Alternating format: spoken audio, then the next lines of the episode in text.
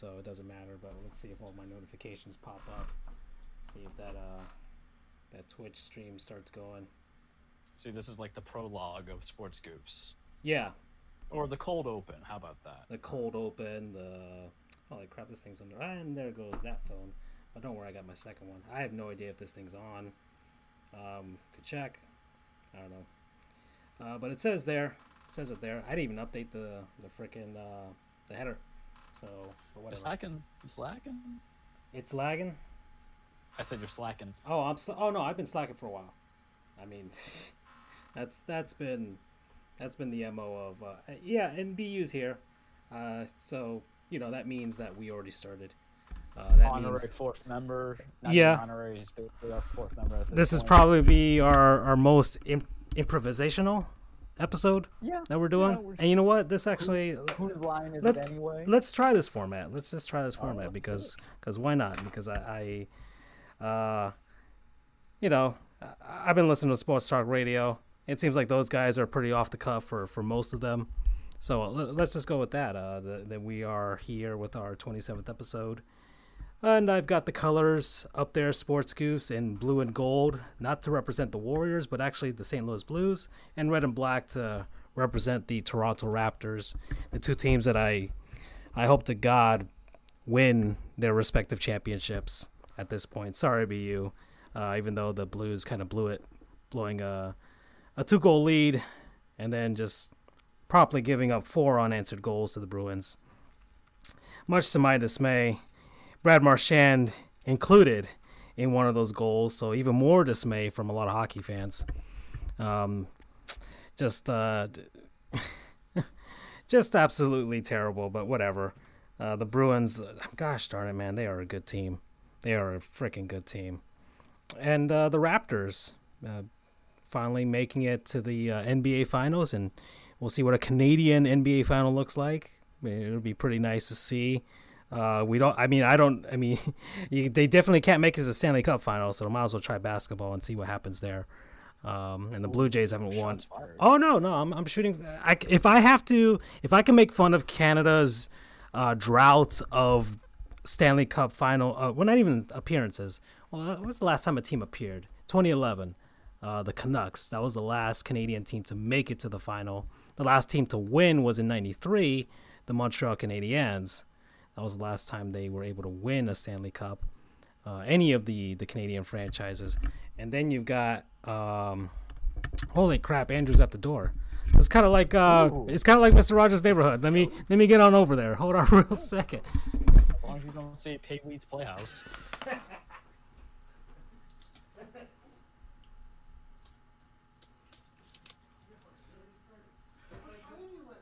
It's like Mr. Rogers' neighborhood.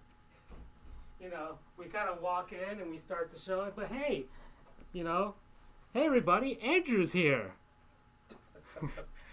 this Usually is. say hello. Hi neighbor. everyone. Sorry I'm late. Am I not counting MLS? Of course I'm not counting MLS. Heck, Miami can't even get a team going here.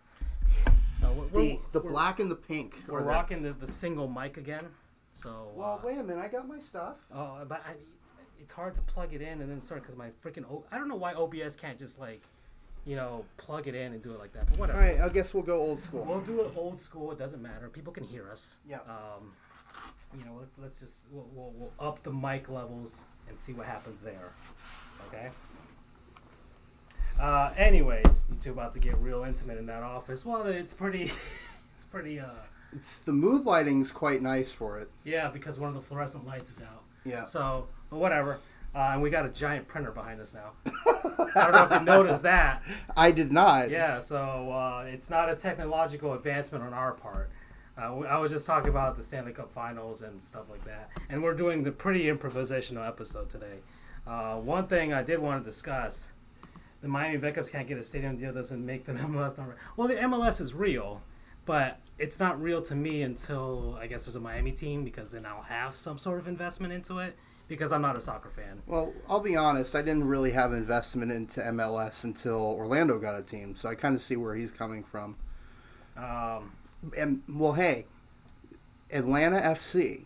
well, They're the they're like the only they're the what? only Georgia team to win a championship. I think since the Braves in '95. Right. And so like, but the funny, well, not even the funny thing.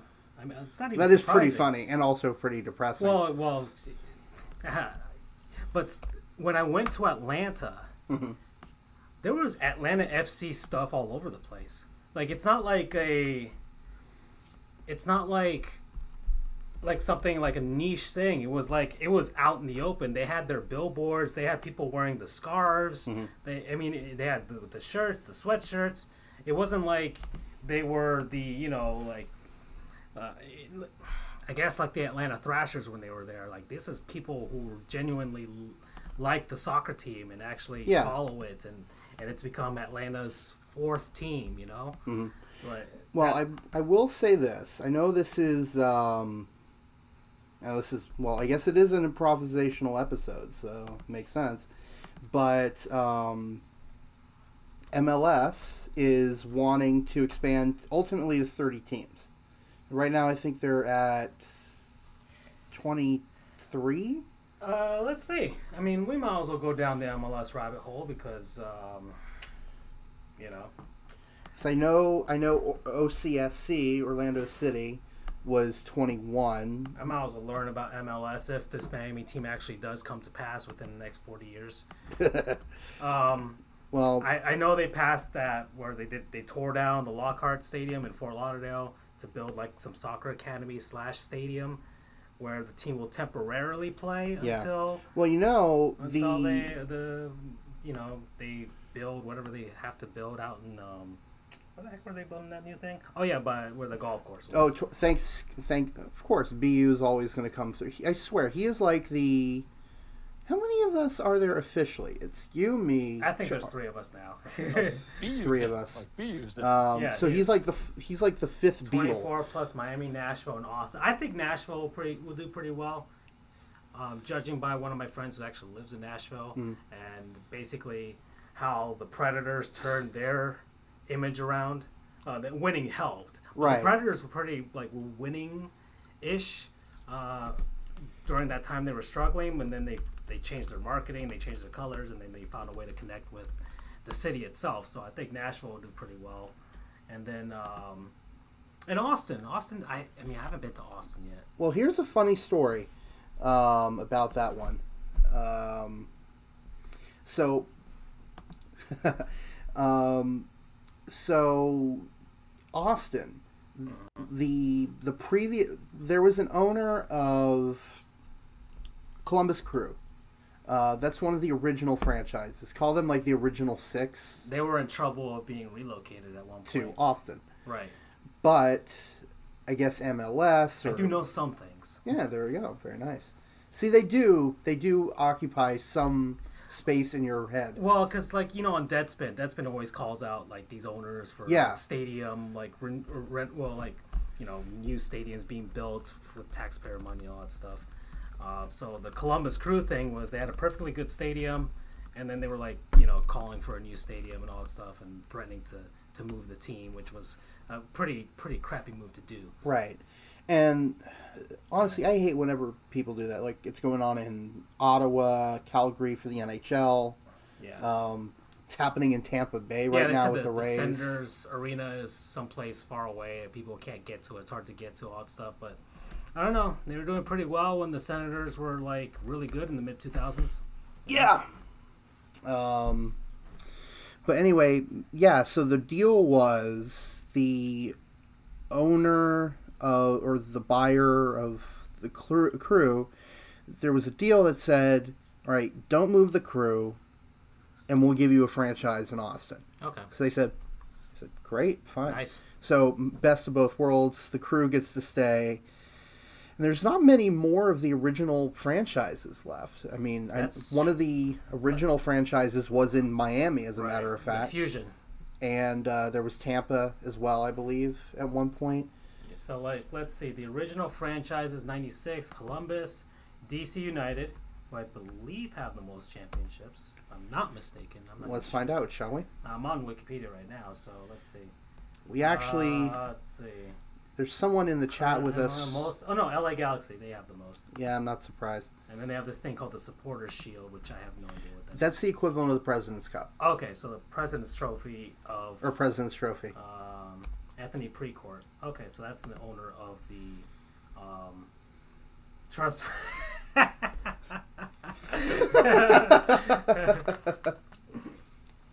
Gosh, and yet, and yet, if they were baseball teams, they would have just given them the new stadiums, regardless of how old they were. Right. A la the Texas Rangers and Atlanta Braves. Oh, by the way, uh, everyone welcome Green Megan Ham. Uh, she's a friend of mine That's a from. that's a great name. She's a friend of mine from uh, RCFB, Okay. and apparently is an S uh, Sporting KC uh, ticket holder. Okay. That's the Sporting KC. That's the uh, team formerly known as the Wizards. Okay. Decided to give themselves a bit more of a Nobody Traditional want- soccer Nobody name. wants to be associated with the Washington Wizards. welcome to the black hole that is Sports Goofs. Oh yeah, this is. Uh, yeah, black hole is a pretty. We a black rabbit hole because we tend to go. we down we go down these tangents all the time. because, uh, gosh, I have not really gotten into soccer much, but look, honestly, if the the soccer team down here, like, I'll go to a game. Like, soccer doesn't, you know, entice me. Much like for some people who watch soccer, like, I can't watch baseball. You know, it's the same thing. Um, that's just my feelings. Right. Oh, and by the way, um, Of course, speak, it's hard to watch the Marlins. speaking of soccer in Miami, Seven and three in the last ten, though. yeah. Just saying. I'm just saying. um, for anyone that happens to be in the Miami area, which I highly doubt, uh, except for Francisco and I, and tr- calling Miami area for Charles is a bit of a stretch. Um, Ecuador and Venezuela are playing a Yeah, match right. at Hard Rock Stadium Right. June first. Well, the Dolphins, uh, Stephen Ross and the Dolphins have done a, uh, have done a pretty good job, and it's part of their initiative to get big soccer matches down here. Well, yeah. I, mean, it's the you- reason why Miami will be one of the cities for the next the World Cup that will come to the United States. right. Um, Orlando is certainly pu- uh, pushing for it. I think they have a shot. I mean, the Citrus Bowl has, I think, 65,000 capacity. right. Sorry, Camping World Stadium. Okay. Anyways, but yeah, the Dolphins have done a pretty good job with getting. Um, I think the the internet uh, the the was the Guinness Champions Cup. They've done um, uh, plenty of the of the international matchups. more- They actually got a, a, an El Clasico down here as Yeah. well between Real Madrid and, and FC Barcelona. That was huge. That yeah, El, for those who don't know, El Clasico is Barcelona and Real Madrid. They are the the Yankees and Red Sox of international soccer, football, whatever you want to call it. Um, I mean, especially in recent years. I mean, before he got traded or signed with another team, it was the Ronaldo versus Lionel Messi show. right. Um, that really kind of revived the rivalry. Not that it needed reviving anyway. So uh, and let's see, MLS has three future teams, uh, and they've had three defunct teams: uh, Chivas USA, Miami Fusion, and the Tampa Bay Mutiny. Um, so Well, I guess not as many dead teams as I thought. I think it's just more. I don't know if a, a ton of these teams were relocated. Uh, If quite a few were. yeah. So, but they've. I'll tell you this: the, the sport has grown. That's for Yeah. sure down here. I mean, everybody's. Um, and I think with millennials, it has grown more than anything, which, to my dismay, I'm on the I'm on like kind of that close end of the millennial spectrum. But I mean, I, I just don't enjoy soccer, so um, I kind of wish people followed hockey down here like soccer because I'm basically like that. I'm that guy, the hockey guy, the, Right. the one hockey fan down here, you know. Um, so, but until the Panthers actually do something, we're not going to get anything like that. Um, I, I guess it's akin to what happens up in Toronto with the Raptors. I mean, Yeah. can segue into that if you want to, but um, the Raptors made the finals, much to everybody's surprise, I guess. Yeah. Someone, it was interesting. Someone pointed out on Twitter, perhaps jokingly, Um, but it, it is true. The second that LeBron leaves, exits the Eastern Conference, the Raptors decide and go and win the conference. Well, I mean, it wasn't as a given as people thought it would be. I mean, well, first off, big move. I would say I think Charles would agree with me was uh, DeRozan for Kawhi. You know, um, you got a per- Oh, yeah, you get a perennial choker with a perennial clutch guy. You know, uh, so that was a massive change. I mean, it's not on every metric you would say uh, Kawhi is better than DeRozan. You know, he might actually, and there's debates now that he might actually be one of the best up there, top five player in the league. Um, maybe even better than LeBron. Uh, people have been comp- comparing his run this year to LeBron's last year. Um, even though LeBron's got more offensive wise, his numbers are a little higher. But nobody takes into account the fact that Kawhi's playing a defensive. He's putting on a defensive clinic out there Yeah. you know. But uh, Charles, what I mean, why why do you think the Raptors won? Well, I won't say it's part of his. It's a weak. It's a weak Eastern Conference because at the end of the day, you know what you're getting yourself into. Um, the reason why I feel they won is because they kept the most consistent unit. You got to remember they fired Dwane Casey because they said you suck, but we're gonna take a chance on Nick Nurse and we're gonna get rid of DeMar DeRozan because DeMar DeRozan just peaked. It's basically like a McDonald's burger. It's not a burger that you really think about and crave about too much, but you know you're hungry and it's cheap and accessible. Should we talk about? But now they burgers got a little extra cash. About what? What? No, That's because the sneak peek, guys. uh, we might be Um, talking about burgers today, but we we definitely will be talking about tacos. Yeah. Uh, go ahead. Uh, but, but Kawhi, Kawhi is that pristine $15 burger that you dream about. That's the stuff smokehouse that goes from there. So you save up and you splurge on it, but you only splurge out of necessity and something a special occasion. The special occasion for the uh, Toronto Raptors GM was I'm running out of time. I'm probably going to get fired soon. I have a buttload of contracts that are going to either expire, have to get re signed, or I have to tr- trade away these bad contracts if they don't push out. So they won because they're a more complete unit. Because with Kawhi is accompanied by uh, Kyle Lowry, who finally showed up in a playoff series because he's like Mr.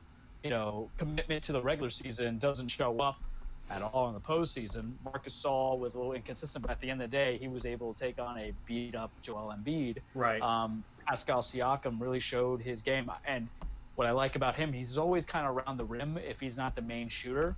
You never see him kind of outside or the post. He's always there to go for that extra rebound or go for that tip in.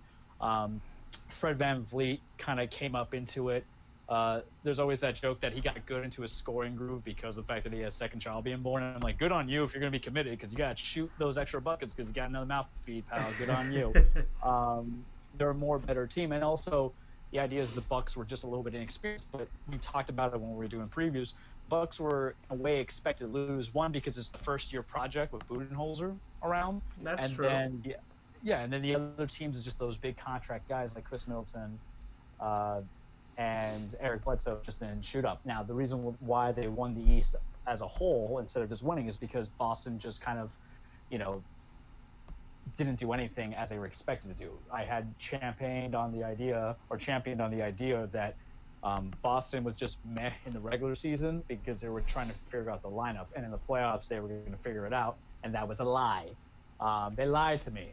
And with Philadelphia, it's just at the end of the day, the blueprint of Philly was there. Let the one guy score the 30 points because everybody else on that starting five doesn't mesh well together. So it was Toronto's time. And I think Toronto always knew it was their time, especially with know LeBron. And you brought up a Kawhi LeBron comparison, but let's be honest here. LeBron and Kawhi are similar. One uh, basic fact with Kawhi now in the Raptors, they are carrying a buttload of minutes.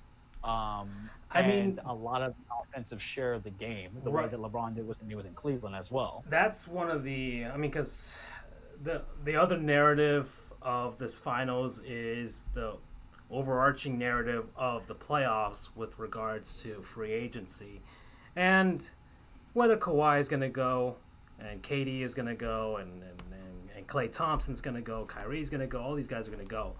Um, the Raptors have done I guess I, I, I, the Raptors have done all they they they can do to try and please Kawhi for for this one season and this whole I guess this trial run in Toronto to see if he likes it up there and would Maybe. want to stay.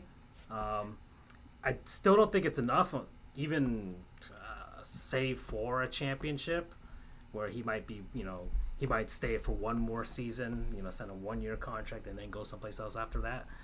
But um, I think what I was hearing sports talk radio, it's it's being on a really really good team and then leaving for someplace else is kind of like becoming the norm in the NBA now.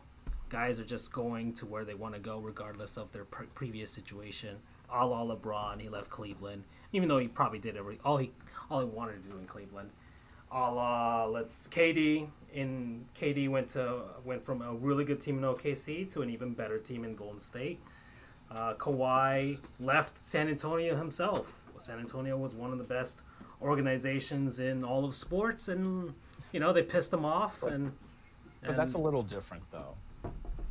with regards. You know, the- Well, I mean, he how- how he, would he he he wanted out of San Antonio, but Yeah, uh, but, but it's it, it- still it's apple to oranges because his situation is just a tad bit different in the sense of a lot of those guys left for championships. Kawhi already had a championship. He was an MVP. I mean, even NBA, LeBron had a uh, championship player already, MVP. so you know. Well, when he left for Miami, I thought you were making a comparison to his initial. oh no, leaving. no, no, about his second. No, no, his his his his Yeah. actual second time that he left Cleveland uh, for an even what, what, what is regarded now as a dumpster fire out in L.A.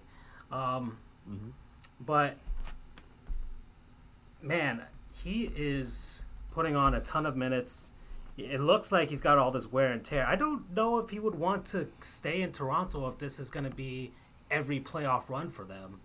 I mean, he could just very well go to the LA Clippers and, you know, pair up with somebody else and he'd be on the second LA team, which would mean that um, yeah, they'd get notoriety and all that stuff if they were because they will probably be better than the Lakers if that happens. But um, he'd still be in a situation where he, you know, for his personality or lack thereof, uh, would it would work for him. And then um, Toronto works in that sense because even though Ontario is one of the largest markets in North American sports, if anybody's actually seen the numbers.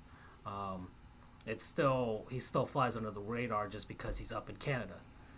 Um, But I don't know if he would want to do this every season. I would. I mean, I mean, you just No. look at. Him. I mean, just seeing him in in I can't see it. in Game Six, like he's just like visibly panting as he's down the stretch of that game. You know, you know, playing thirty-eight to forty plus minutes, like they're they might like I don't know they'll, they'll probably run him into the ground this finals if if you know if they're even close in the game against the Warriors, you know. Yeah, I mean, I, I can't see him leaving even if they won a championship. You know, I, I, I can't see him like staying there. He will want to leave. Uh, because here's the thing: you get traded to a team that wasn't initially on your list, but it was the best option you had because you want San Antonio and that culture and community get best return value. And getting DeMar DeRozan and then Jakob Poeltl was the best that they could get. And at least you're going to a pseudo contender. It's not like you're being sent to hell and going to you know the worst team in the East, which could be the Knicks, right?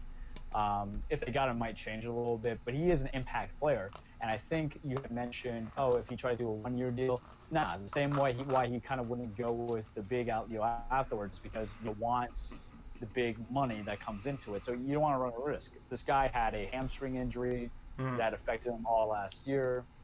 Um, and now, you know, Toronto, I think, is a little bit more pricier, if I remember correctly, because of the taxing and everything that goes on there. Yeah, He's going to want to maximize his brand because I think there is a brand for him. I mean he I mean he could easily be the king of Canada if he wants to, you know. He could, but He could nobody be. wants to be the king of Canada. The true king of Canada is just Kyle Lowry. What he's doing is like, look, this is my successor if and when they eventually cut and get rid of me, because he also has a big contract. Um, he's a he's an impact player. I won't say he's generational, but he does everything right. My knock on Kawhi was always I was kind of questionative of his offensive stepped up this right. Um, if you're telling me because you mentioned something, if they they tried to do his best to woo him, if the best thing to woo him is a 34 year old, 35 year old Marc Gasol, and the presumption that its team can just learn to be better, he might say, "Hey, thanks for the opportunity, thanks for all the good times, I'm out." And he'll go to LA. I think the Clippers are his logical destination. I don't think he cares too much about first or second son in the love of California and the love of LA, but they have a, a very good coach, if not great coach, in Doc Rivers, a lot of money to throw at him and possibly another person, and they have stability because Steve Ballmer is one of the best owners out there when it comes to loyalty to his guys. Right. Um, that's more exciting, and he's from California, so you know who wouldn't want to go back? I don't think you're gonna get the Paul George scenario. Well, look, let's be real. Paul George fell in love with Oakland because of the fact that Russell Westbrook is like probably the best hype man. He's like, look, if I've been here for like eight years, you're gonna love it. There's nothing but dust balls and everything like that, and there's a scarecrow, but that's the coolest scarecrow you've ever seen in your life. And Paul George's like, yeah, I'm gonna believe in it. But I think also Paul George wanted to be sold on an idea. Kawhi doesn't want to be sold on an idea. When you have that determination as a free agent with no restrictions, nobody holding you under contract, you do what you want to do. Mm. Yeah, yeah. I mean, I still, yeah, he's gonna do what he wants to do. I mean, he's got his own people now, which is mostly his family. So I kind of get Mhm. his his his whole deal. Um, and yeah, he probably looks like a guy who just wants to go home. Um, as far as uh, the Warriors are concerned, we all think they're going to win, and there's not much else to say about them. Warriors in five. Uh, yeah, I would say five. I think Toronto I, I gets, think they gets they get one. snuck up on probably Yeah. in the first or second game. Yeah, they'll get one their to- their token home victory, I would say, and then that would be it. Uh, which is enough for the Raptors franchise, I would say that they've made it this far. Uh, I mean, it's not like the team's in, in any danger. They're not the New Orleans Pelicans or whatever, of, of, of moving or or not being viable in their market. There's like I said, they're they're the number they're the only basketball team in Canada, and they're in the largest market uh, outside of um, I think New York, Chicago, and L.A. uh, or even Houston as far as uh, North American sports. I think they're like the fourth largest market if, if you if you look at the, the Toronto, Ontario area. Um, yeah. So, I'll like the Blue Jays question. do you know gangbusters, and of course the Maple Leafs do gangbusters. Yeah, so let me ask you this question, you know, because I, I can hear Andrew snoozing on the uh, topic of NBA since we already know our predictions. Let's say they're destroyed, right? Toronto's destroyed. They know um, that Kawhi is going to leave. Mm-hmm. How much money are they going to try to throw via trade or free agency to try to get that new star player? An Anthony Davis situation, Klay Thompson, even Draymond. They try to keep that longevity that they've had for like the last five, I- six years. Yeah, this has rough. been their best stretch of basketball for the last five years. Mm-hmm. So, man, I could.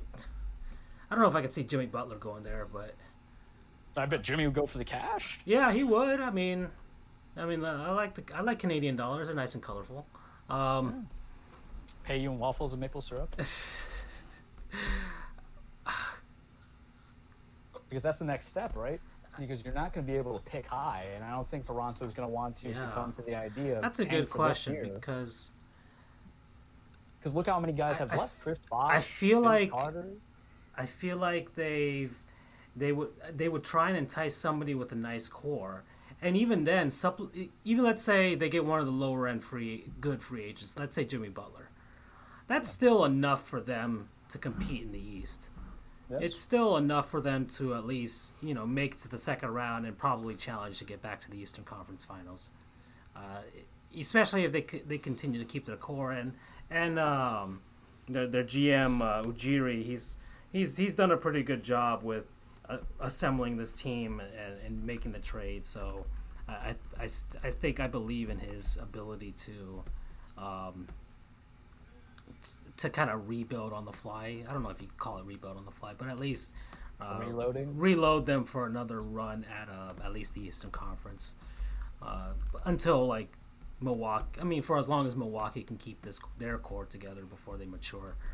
Um, okay, um, so I don't know. What did you want to talk about, Andrew? It's Um. What's that? Pretty improvisational. We can talk Yeah. about tacos if you want to. Uh, well, I'd like to get to, I guess, kind of a somber topic. Oh yeah, Um, people keep dropping like flies on us. Uh, uh, but in case anyone hasn't been following the news, there were three significant deaths in the sporting community this within the past couple of days. Actually, um, we had Bill Buckner, who was a a longtime presence in Major League Baseball.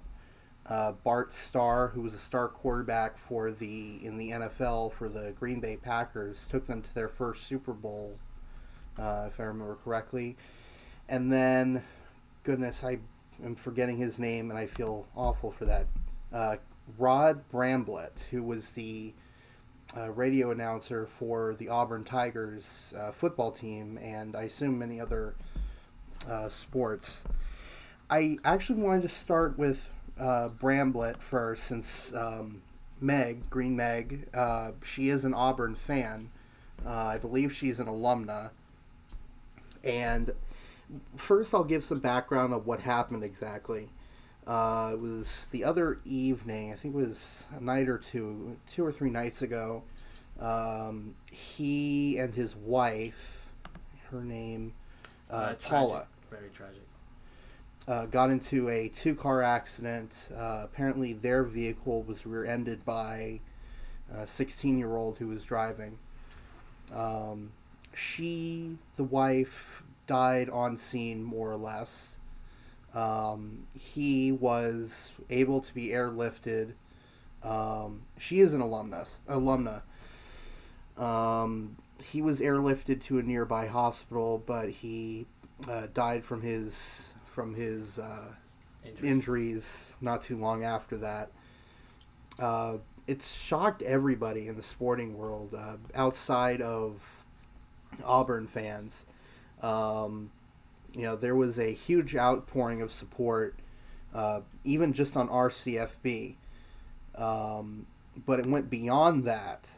Um, people started a GoFundMe to support, I'm assuming his family. I didn't read into it. Um, but everyone is donating $109 to this fund. The reason $109, that's how many yards are run in the kick six Ah yes. Uh-huh. the the famous or infamous, if you're an Alabama fan, um, Chris Davis. It was the 2013 Iron Bowl, which is the rivalry game between Auburn and Alabama. Um, there was a missed field goal from from the next county.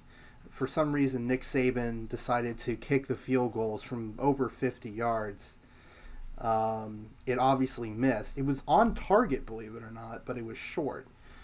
Uh, but they had a return man, Chris Davis, in there, and he ran the thing back 109 yards because he was nine yards deep in the 10 yard end zone. Uh, Yeah. so uh, so people are donating $109 in honor of that and from a personal perspective uh, i don't know radio announcers that much aside from ucf's marc daniels and i guess it's with good reason because i don't listen to other teams radios radio announcers um, but I that's where I first heard about him, and it was such a iconic call. You could you could hear the um, Emotion. emotion, the positive emotion in his voice. He actually, a couple of days earlier, a week or two earlier, called the the prayer of Jordan Hare, which was a hail mary pass. They were down against Georgia at Jordan Hare Stadium, which is their home stadium. Um, exactly, Bu. Um, you know that's an advantage you get from the the hometown announcers is um, you get to hear that emotion in their voice that you don't hear otherwise. Right. Um, It's yeah. I mean that's why people are so connected to these guys. I mean you could say you could say this about any hometown broadcaster. right. Um, I didn't know of this guy, and he obviously I'm um, not an Auburn fan, so you know. But the call, yes, you remember that call Mhm. because of just just that emotion. That's why you you you remember some of these these um, these moments, but these guys. Um, I mean, how long was he the the play by? Oh, he's the play by play guy for for Auburn football. If I remember correctly, he was fairly. He had only begun fairly recently Okay. as football, Right but he had been around Auburn sports. as as an announcer for the quote unquote lower sports like Okay. baseball for a like decade so he plus. worked his way up to that position. You know. He yeah he got it when the previous announcer retired or died. I can't remember. Right. But still, it's it's still you you you get a connection to these guys, these local guys. It's why um, when guys like Vin Scully uh, retire, it's like revered. Well, he was you know beyond, he was out, on another level for everybody as far as announcements announcing is concerned. But local guys that you know you hear about um, from from every team whenever they they either pass or they or they move on to another job, whatever, you kind of feel these emotions. Uh, when the Marlins let go of Rich Waltz and Tommy Hutton, like people were up in arms down here, and it's like one of the few things Marlins fans all over could actually agree with and were unifyingly up in arms about. You know, it's like you, like, like you guys are getting rid of everything we love as far as the players. At least leave these guys because they're the one constant we've had for like Right. a, for for more than a decade. You know, so it's these voices, these guys. These announcers, even he was a radio guy, so you don't even see his face, but you know the voice Yeah. and you remember that. For some people, it's like, it's their, if, especially these guys that last for decades. It's like, oh Mm-hmm. man, I remember listening to him when I was a kid, and you know, you remember, oh, I was listening to him with my dad and my mom and my grandpa and my grandma and Yeah. my sister, my brother. You know, just all of these emotions kind of flood into it. That's, and you you get you feel connection to these guys. You know. So I wanted to hear at least from one um, Auburn alum, Auburn fan, on what on what her feelings were uh, feelings are on the on the situation, uh, because we can chat all we want, um, but we don't have that same connection to him as Auburn fans do. I Uh, mean, she's just commented if y'all haven't seen the the or or heard the the call on the kick six, you have to hear it. You know. Um, Yeah, I, I did get a chance to see the video. It happened. It started filming after the touchdown scored, but Right. They were acting as if they were out in the stands. They were Mm-hmm. like hugging each other, and um, you know that's the kind of stuff that you like to see. yeah, you do. I mean, like um, it's an aside, but like the Stanley Cup final when the St. Louis Blues um, uh, scored um, to to win the game to. They showed the, the, the view of the radio announcers Mhm. for the Blues, and you see the guys as they're they're doing their call, but they're like, you know, and they can't like they're they're they're trying not to scream in pure joy Right. because they have to try and remain as professional as possible, but you could see their emotions. You could see how much they actually really do care, and they actually do become a part of of the team. You know, some people hate some uh, some local announcers for the Boston Bruins, uh, but uh, TV play-by-play guy uh, Jack Edwards. Uh, uh, but you know, I guess there might be some people in Boston who actually really love him and care about it and all that stuff. And he's and you know, he loves his team. He's a homer beyond all homers, but you know, you, you don't get that with the national guys. Right. I mean, look at Joe Buck. Right. People, He- gotten better though. Let's be honest. Uh, but still, the Chicago Cubs have won the World Series. his his Cubs call wasn't like when I, I was expecting something more grandiose, you know, something that would hey, these guys haven't won in 108 years. You know, Mhm. like holy frickin' crap, the Chicago Cubs just won the World Series. You know, especially him as a Cardinals guy, and their that's their main rival. You know, I'm sure that's something he thought he would never see in his lifetime. it was longer than 108 years, I think. Or 1908, 2016, 108 years. Yeah. Yeah. So so. Yeah. yeah, Robot Buck. Yeah, exactly. So, uh, but then there are guys who you know call it pretty, pretty well, but but the national guys don't really get as much um, into it as one would hope. Most of them do, um, but still. Um, so that's um, Rod and Paula Bramblett. Um, Well, and- I want to see you. Let's keep chatting. uh, let's Um, see. The big call was uh, Cadillac. Uh, Rod's first big call was Cadillac Williams in 2003. And that's the first football game I really remember. I worked at Auburn Athletics as a student, and Rod was so kind anytime he interacted with the students. And she graduated in 2013. So my final two games were the kick six, and wow, that is uh, that's a that's a great two games to go out I on know. at your alma mater. Sheesh, what was the frickin' who was my quarterback at Florida State when I left? That was Jameis Winston. No, it wasn't. No, I graduated in 2011. Oh, so, 2011. My bad. Uh, Christian Ponder? God, God, oh, yeah, Christian Ponder. Dear Lord. Oh, yeah, that was that was a very weird time in Seminoles history. Yeah. Yeah, it was EJ Manuel before that, I think, or was it afterwards? I think it was afterwards. And then you had, uh, was it Drew Weatherford, right? God, man, damn it, Jameis, he's a kicking in for you. he's a he's a he's a perverted moron, but man, he could win some football games. but he he's a Perverted moron. he's a perverted, very moron who really should not be playing football, uh, and should just be go off into the middle of nowhere and just be let himself be. Now that he's a Tampa Bay Buccaneer. Um, I actually got to see him at the Kansas City NCAA regionals, and he was so excited to see Auburn basketball succeed. Oh yeah, that's right. Yeah, the the um, Auburn made it to the Final Four.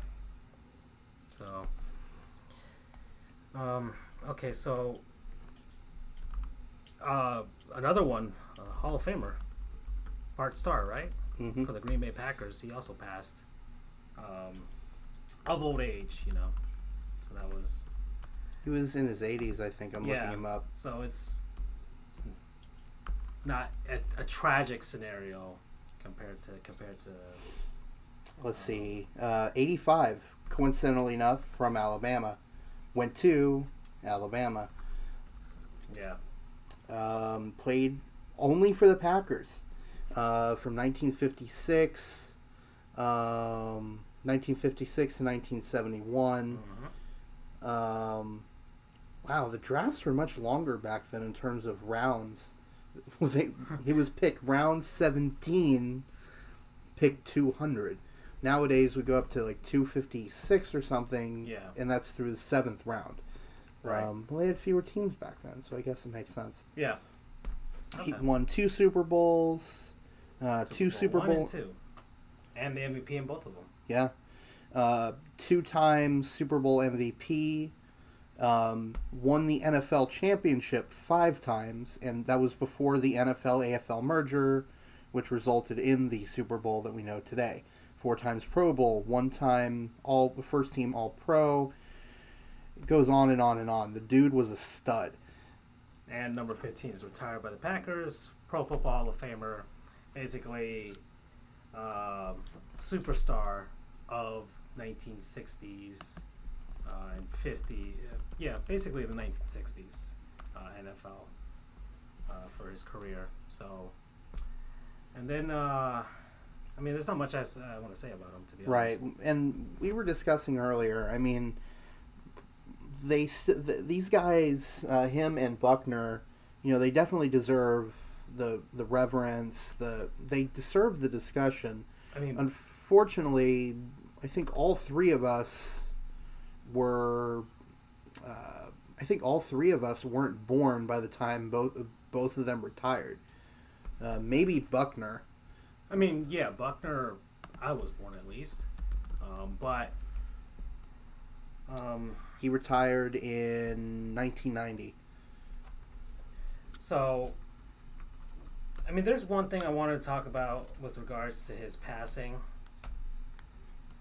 and it was just something that I noticed in myself when I was watching.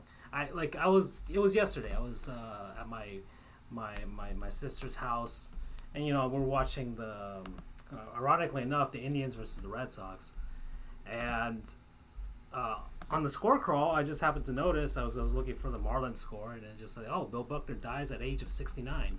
Um, and I'm not gonna say what I was gonna say because it's not. we got to be respectful here. And I was, you know, I was taken aback because, um, you know, 69 is not really a, a, an age that one would consider old. Yeah, old nowadays. You know, even though a lot of you know football players and um, even wrestlers are dying in their 60s. You know, um, but he had dementia, and that's something I did not know about. To be honest, I did not know that that, that actually happened to him. No. So um, I, I'm showing here on screen. It was uh, it was something that I noticed, and it's something that Jeremy Taché on on Twitter pointed out, and I thought was incredibly disrespectful of ESPN, even though they did make a tribute themselves during SportsCenter. But I don't watch SportsCenter because it's trash. Um, he said, really disappointed in ESPN here. There's zero reason to put this for Buckner on the day we find out he's passed. Uh, that's really awful. And it was on the score call. It says he dies at 69. And underneath that, you see committed the fateful error at first base in the 1986 World Series against the Mets. Like they, they, yeah. Like, like, do you really have to say that? Really? Do you really have to say that? I Even mean, though technically he didn't blow the game, the game was already blown by that point. And then let's be honest, every the way that people act about it, mm-hmm they act as if that was the winning run that immediately led to the Mets winning the World Series. No, it was Game Six. It was Game Six. They had a whole other game to try and rectify the situation. Right. And, and they could. Still not his fault, you know. Still not. And then it was a tie game at that point. And so yeah, it was a blown game. And of course, there's the the narrative that the Red Sox should have put in a defensive replacement and all this other jazz. You know, basically the same thing like Grady Little should have taken out Pedro Martinez or um, or the Chicago Cubs basically falling apart in Game Six against the Marlins after Bartman, even though it was Alex Gonzalez's error. Right. So it's unfortunately everyone says you know oh he's the goat he's the goat. Right. When I was growing up, a goat meant a whole different thing. If someone called you a goat, that if someone was called a goat, that meant they were getting the blame for something that may or may not have been justified blame. Yeah. Buckner is like the ultimate ultimate goat, at least. Well, at least one then, of the ultimate goats. I mean, until finally the Red Sox won in 2004, then it finally lifted off his shoulders. But it was still like, if you looked at the documentary um, about uh, the Steve Bartman issue, you know, it's still one of the reasons took him so long to get back to Boston. It took him so long to forgive a lot of media members. It's kind of one of the reasons why I I look at like sports media guys Mm-hmm. Um, you know, and having been there, having done some of the stuff, um, and it's like, guys, we're you guys aren't like, you guys ask stupid questions. You guys trying to pull out narratives out of your ass. Like you guys are are sometimes you guys are just being dicks, and there's no reason for all of this. You know, that's why I side with guys like KD when they get pissed off at mm-hmm. the media. Like, you know, I'd be pissed off too if I was Kevin Durant and that's why I, I asked him to become a non-sponsor of our show, or an actual sponsor of our show. um, but still, it, this was incredibly disrespectful of ESPN. I hated that. And then like um, somebody somebody posted a reply to him saying, "What else would they put? The guy was famous for that one play, wasn't he?" Millennials complain about everything, and I'm like, and I I wrote back on our Sports Goofs account because I tend to do this. So when you die, should we put in your obituary the most important negative thing of consequence that happened in your life? Because if you know if you if you're really remembered for that one thing, you know what? We're gonna put whatever was negative about your life and put it in your obituary. If that's the thinking, you know. So, whatever, you're dead. So who who cares after that, right? I mean, oh god, that got dark. I I think it depends on what you did. Okay, but but normal in, normal dude who uh, not a massive political figure that would change the shape of humanity type of thing right which bill buckner was not he was no. just he was he's just an athlete and people overlook you know i mean and i'll be honest i'm kind of I'm, guilty I'm, pre- I'm, pretty darn sure boston got along as a city afterwards even though the roads suck because i was in boston a few days ago and um, how do people drive in that city to be honest i don't know how I Well, tried. Ask, ask ask BU. He lives up in the area. Well, I drove in the area, and I, I don't know how you guys do it with all the roads and the bridges and the things and the curves and all that stuff. Gosh, put your stuff on a grid, just like New York City, just like Miami, and just be done with it. You know? Uh, gosh, and their par- everything's expensive in Boston. Dear Lord, parking is expensive. All their taxes are expensive. They're not spending it on the roads, that's for sure. Sheesh. well, let me Maybe add. it's all the frickin' parades from all their championships. Let me add something real quick about uh, about Buckner, and I'll be honest, I'm guilty of this as well because I didn't really do my research into him before he passed away. Um, but the dude, kind of like Bart Starr, I mean, he may not be a Hall of Famer, but the dude was a stud. Well, he had 2,700 hits in his career. I mean, it, if he played 22 seasons, you know, I don't know if under the new sabermetrics you could make a case for him in the Hall of Fame, but Uh, but listen to this statistic, um, which is cr- which is crazy. During his 22-year career, Bill Buckner struck out in only 4.5 percent of his plate appearances. that's right. There was one season where he only like, like he, he only had like 40 strikeouts. So, of players with Oh no, he I don't think he ever had a season where he struck out more than 40 times. I think there was, it was like an, it was like a stat like that. um, which is crazy in this day and age of uh, listen to this. of uh, Joey Gallo or whatever Yeah. striking out forty thousand times. You know, Listen to this. In 1980, Buckner won the NL batting title with a 324 average. He also had 30 walks against just 18 strikeouts. dear lord, that's a full season, right? I think so. like at least Um, more than 140 games. Yeah. So it's I don't think and it says here the only other person uh, the only person that struck out at a lower rate than him with a minimum of 10,000 career plate appearances who debuted during the expansion era era which is 1961 to present there was only one guy who struck out at a lower rate than him. Want to know who that is? Tony Gwynn. Ah, oh sh- yeah, the hitting machine. Uh, Try driving to Providence. Oh, okay. So uh, I'm glad I didn't go to Providence. If if uh, BU's uh, and uh, yeah, it's true. Boston is a collection of very small towns that kind of kind of grew into each other. I was in uh, I was staying in uh, Malden, Massachusetts. That's where I was. Uh, it's about 30 miles, not 30 miles, gosh darn it, um, 30 minutes north of the actual city of Boston. I'll tell you this one thing: Boston's a very walkable city. That's one thing I do, which is probably why I hated driving there. Um, it's it's probably, but I had to. I had to drive into the city. That's the reason I even had a car.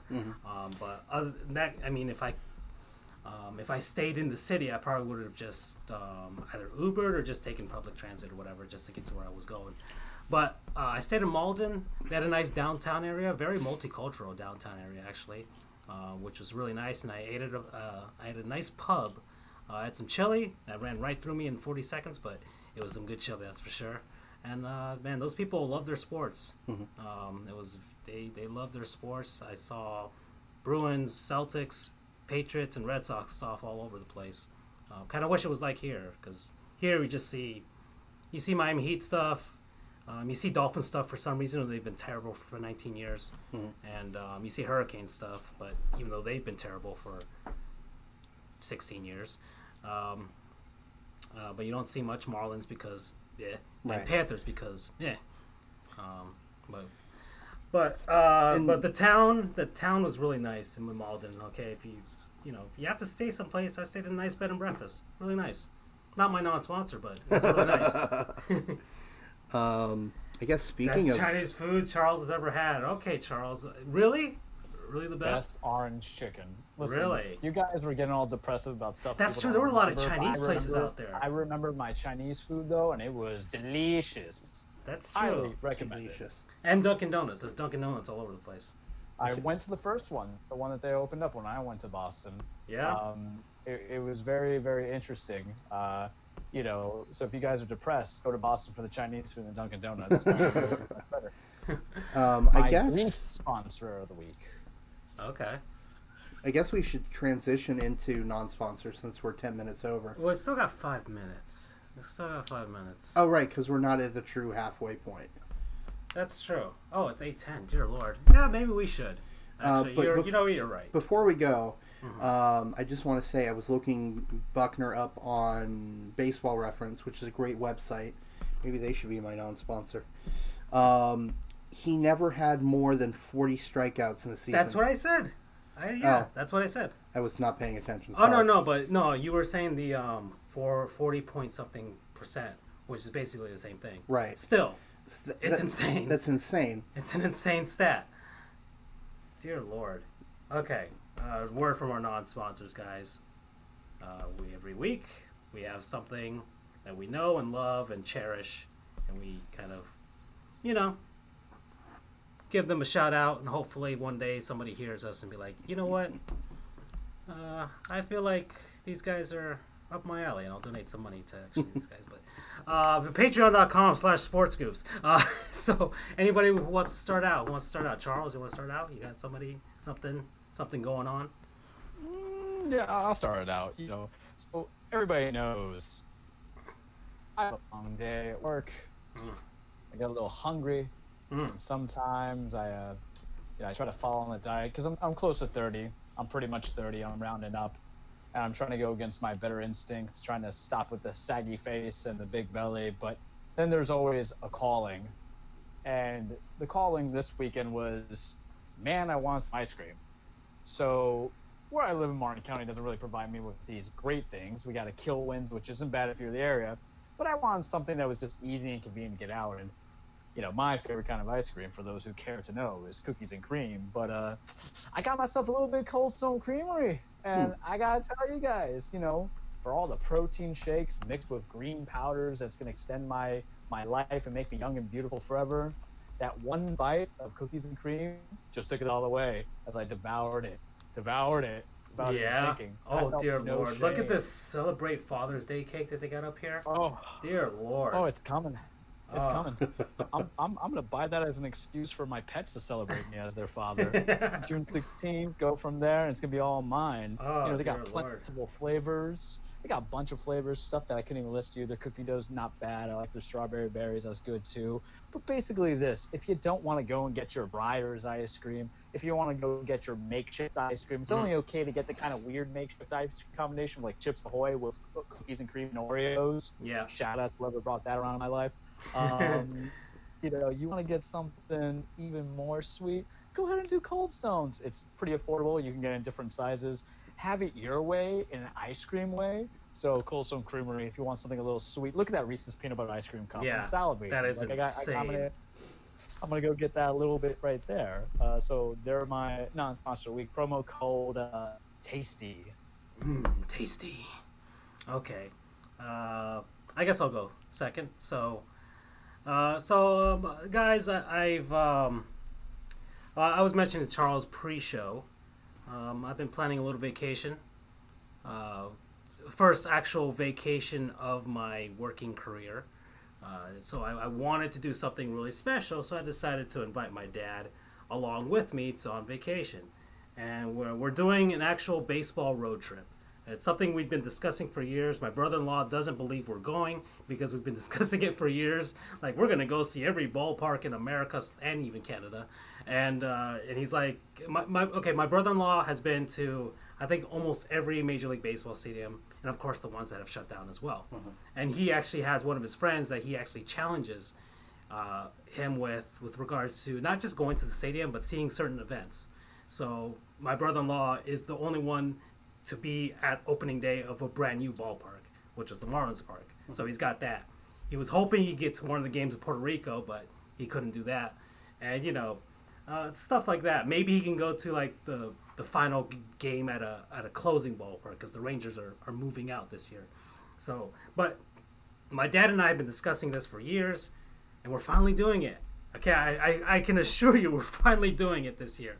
Okay, three cities we're hitting up: uh, uh, St. Petersburg, Tropicana Field. All these years, I've yet to been there to have to have gone to a Tampa Bay Rays game, even though they play the Marlins every year. Um, so we're heading up Tampa, then we're gonna go up by 75, head on over to Atlanta.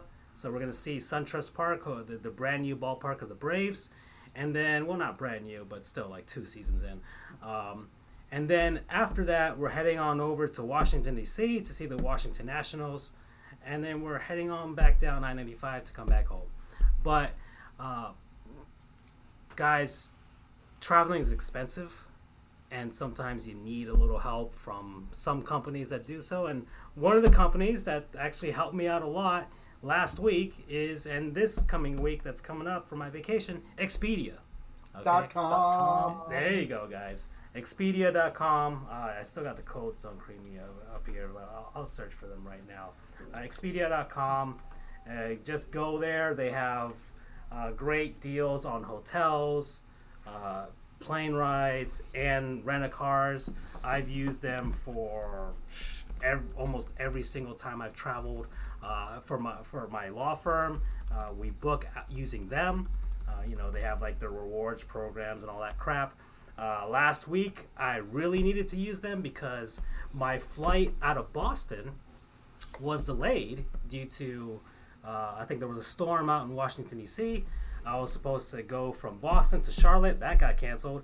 And I was supposed to go to, from Boston to DC and then back to Miami, and that got canceled. So guess what? I'm stuck in Boston for another night. Gosh darn it! And I don't want to sleep at the airport because, you know, I'm a lawyer. I gotta do. I gotta at least act the part of, of, of a lawyer. so I gotta at least find someplace. But I'm still poor. Uh, so I found a nice cheap hotel uh, for 109 bucks on Expedia uh, only like 15 minutes up the road from the airport. Um, I booked it like in minutes. Uh, they already had all my stuff. I walked in. The hotel was it was good. Okay, okay. There were no roaches on the floor. There were no cigarette burns in the curtains. You know, uh, the the toilet was functional. there was air conditioning. It was uh, it was a, actually a really nice place to stay. If you had to for 109 bucks, man, it was good. Okay. Uh, I didn't have to put any black lights or anything like that. Um, I you chose them. not to. Yeah, exactly. So, um, Expedia, thank you very much, uh, and um, and I used them to book my, my trip just now. So, uh, and I I'm not, you know, I'm not on the streets. So, thank you, Expedia. Promo code. Um, hmm. Gosh. Well, Charles, you didn't give us a promo code, did, did you? No, he gave one. T- tasty. Tasty. Tasty. Okay, promo tasty. code. Um, I'm in, no black in varying necessary. states of consciousness. Cigarette burns. Cigarette burns. Okay. Um, I'm actually going to keep with the travel theme here. Yay. Um, Trivago. Ah. Okay. Every year, um, well, I guess this. Can I do a like a double non-sponsor? Um, Dude, it's it's this our show has no rules for the most part. it's the improvisational episode too. Exactly. That's true.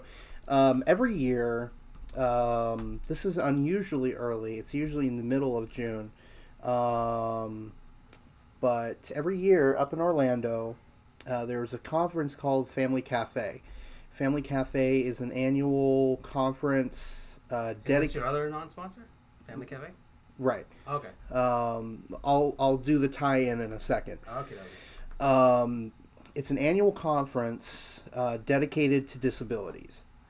Um, it's people come from all over the state, actually all over the nation, as, as a matter of fact, um, to go to this, and it's so educational, so informative, so fun. The Family Cafe. The Family Cafe. Okay. Um, I've been going since oh goodness, probably like 2004, 2005.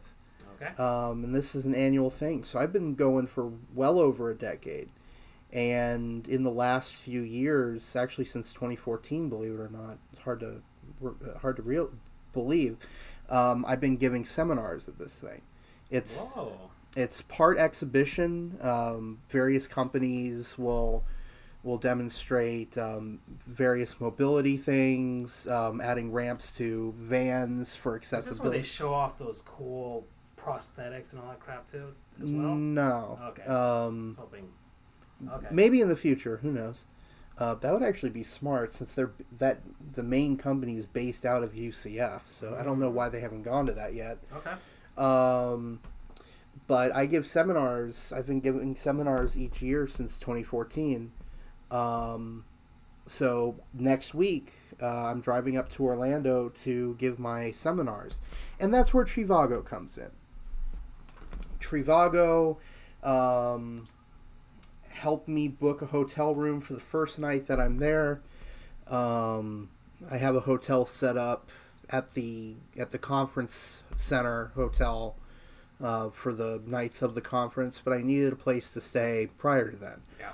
So I got a hotel through them. I also got a hotel for the bar exam through Trivago. Nice.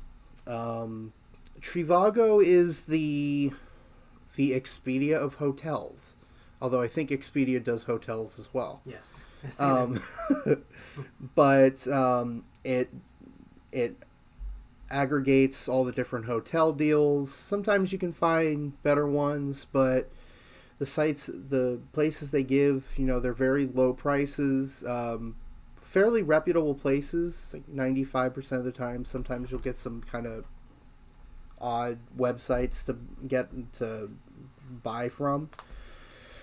Uh, but I like Trivago. You know, it's easy and simple. Um, I'm a regular user of them.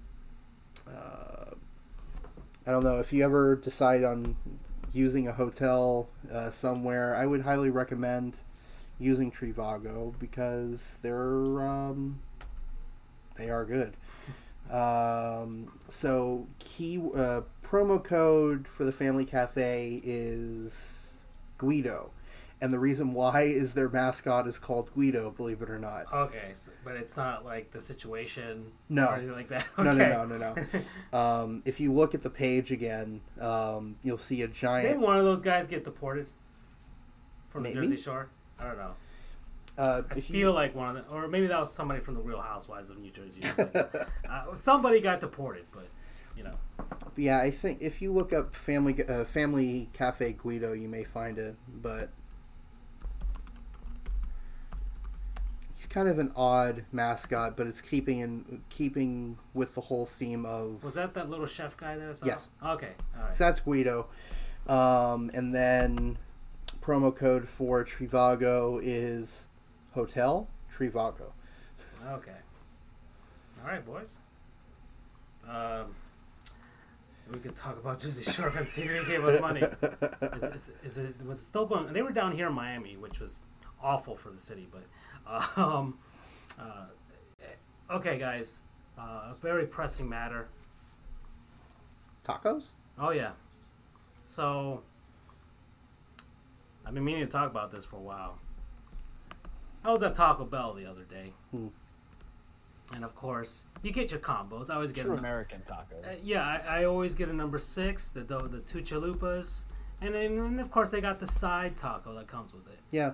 And then they they ask you the question of whether you want a softer. Well, most of them don't even ask, and they just give you the default hard shell. Mhm. But some some of the good employees actually actually give you the option of the hard or the soft shell taco, and I.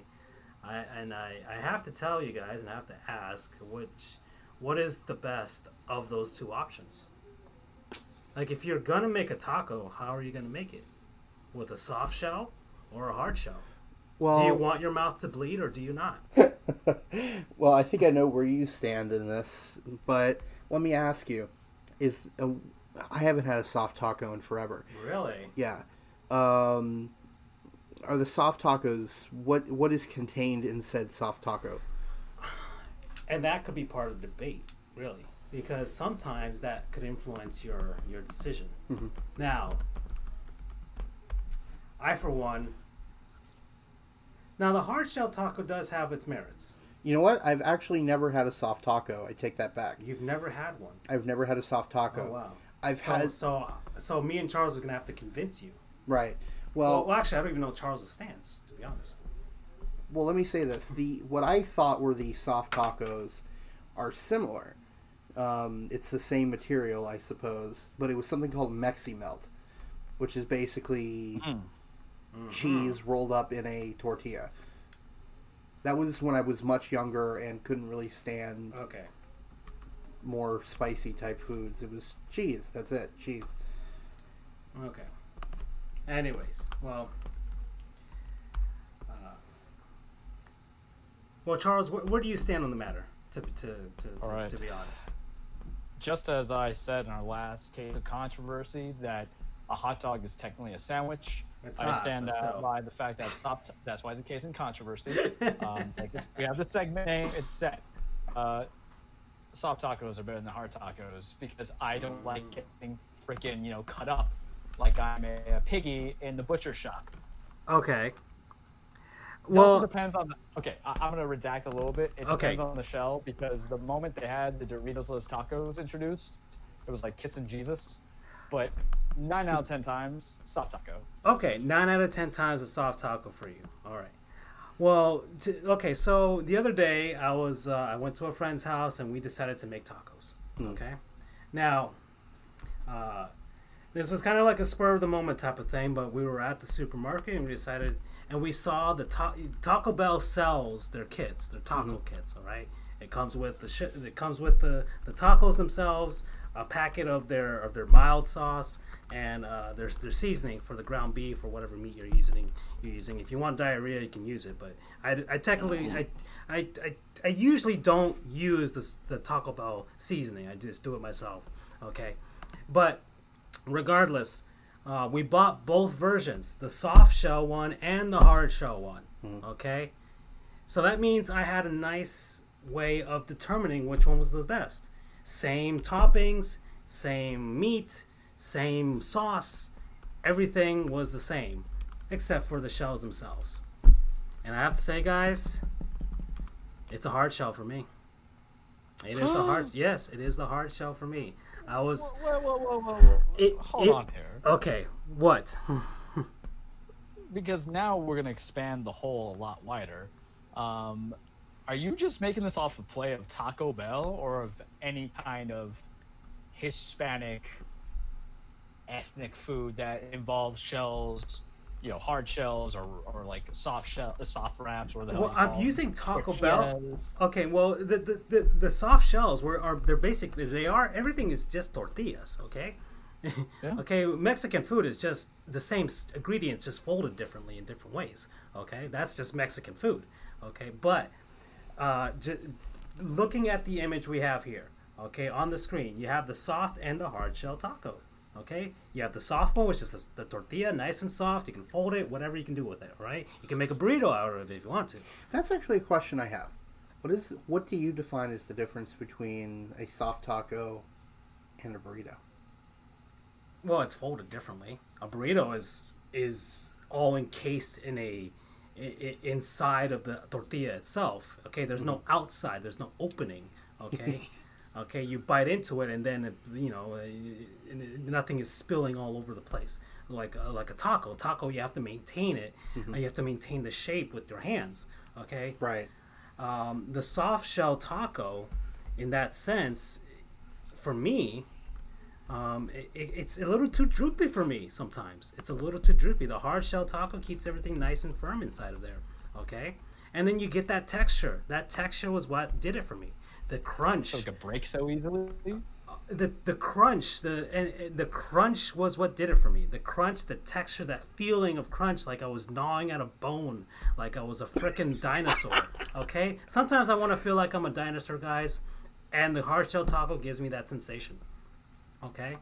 That's that's just the that's just the you know bite you bite into a soft shell taco and you know it, you you cut through it so easily but it's it, it's still it still doesn't have that texture, that taste, that crunch, that just satisfying crunch sound that you hear. Okay, uh, I don't know. That's that was what sold it for me, to be honest. Mm-hmm. And my friend agreed. just something about that crunch, that texture, that taste of the hard shell, the, the soft shell. You know what? You did, you did your job. Okay, you did your job. You held the food there for a while, but you're still kind of mushy and still kind of a little too soft for me. Okay. You're a little too soft for me, okay? What are you, Russell Westbrook? You know, no, no. Okay, give me the hard shell, all right? Give me the hard shell. Give me, give me the Damian Lillard of of tacos. That's just me. Oh, damn. so you're basically saying that the hard shell taco just carries the weight of everything for you. It, well, technically, that's that's its job. Really, Yeah. that's it. That There is go. its job. You know. Yeah, yeah. I mean, I it, it could be either an agree to disagree, or it could just be like situationally it's different. Because when I've had like five shots of tequila in me, I definitely want a soft taco, so I, don't cut the edge of my mouth looking like I just got a Glasgow grin. Uh, don't Google that, by the way, please. Don't do that. Uh, because I am not responsible for your PTSD for the viewers out there. but then, you know, why can't we all be friends? Because have a have you ever had a cheesy gordita crunch from Taco Bell, Whoa, hold which on. now. has the hard shell with the soft shell wrapped around it? Whoa, are you are you on the fence now, dude? What is this? Okay. No, I, I'm I'm trying to find a merger. Or are you some I'm sort trying of- to find a ways. You Okay. know, my Can't be flip-flopping common like- self says, hey, Well, you can't be Sometimes- flip flopping like John Kerry. Come on now. I'm not I'm not flip flopping. I'm putting each foot individually in the right shoe. Mm hmm You know, because if this is a nature deliciousness, it's what you want and what you crave. Unlike the greatest case of controversy that the hot dog is a sandwich, I don't care what anyone says. Um, you know, there's Alright. a lot that come into this. Okay. All right. So, uh, so g- g- getting on the the the the taco. Um, That's why you have to be more. We have to draw the proper line that we're talking here. Is Okay. this a Taco Bell fight? Well, I, I just use Taco Bell as kind of like the basis, the the standard, because um, you know if we start getting into other restaurants and things like that, especially like you know if you actually go to a legitimate Mexican restaurant. Then we start going all over the place. Ta- Taco Bell is kind of like the standard, and it's something that everybody can relate to because they're all over the place, you know. I'm just that, and, and that- and that was the example that I used because really the Taco Bell hard shell and the soft shell that that you can buy at the supermarket. I really, I think that's like it's like the Mario of tacos. Okay, it, it's an it's an all arounder. Okay, it's an all around thing. You know, you, you know you you can you can master the taco with the Taco so Bell stuff, and, and it's for beginners. Are Luigi? No, I'm saying that Taco Bell is the Taco Bell's shells, either soft or hard. It's the Mario of tacos, okay? All right? You know, you go to Taco Bell, you're going to have a good time for the most part, I think. Maybe not afterwards, but for the most part, say- during, you'll have a good time. And especially Oh. if you get a Baja Blast. I got well. I gotta say, one reason that uh, that I like Taco Bell, and honestly, I I like the the combo locations where it's a KFC Taco Bell. Okay. gives you gives you options, and some of them are, have a tertiary thing, which is kind of like a mini Pizza Hut. Right, yeah. Um, but you know, I can go to the same location and do I want fried chicken? Do I want Taco Bell? Who knows? Um, so it gives me options. There's one right right by my house actually. Um, they have cherry Pepsi. Mm. They are one of two places that has cherry Pepsi on tap. Right.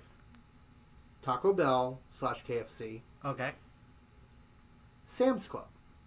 There are only two places that I know of. That's of. true. Most of this fast food restaurants are Coca Cola Exactly. stuff. And even if they have Pepsi, they don't carry cherry Pepsi. Cherry Pepsi is my favorite soda. By God. Okay.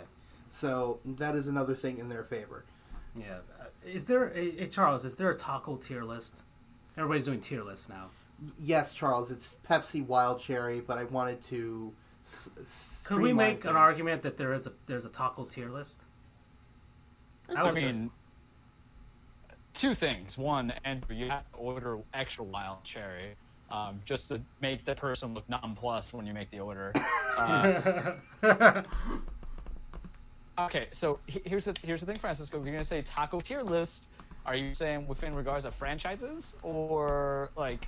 What is our preferences of when we go get any kind of food? because then it's dangerous because you know when I lived in Miami, I couldn't find a damn like Mexican restaurant at all. And when I wanted a burrito, you know, Well- everybody's say, "Ah, do you want the medianoche?" I'm like, "I don't want a medianoche. it, it's it's a- too bad. It's too bad because there's a couple of good taco places that I that they weren't open where you were here. That's the thing, though.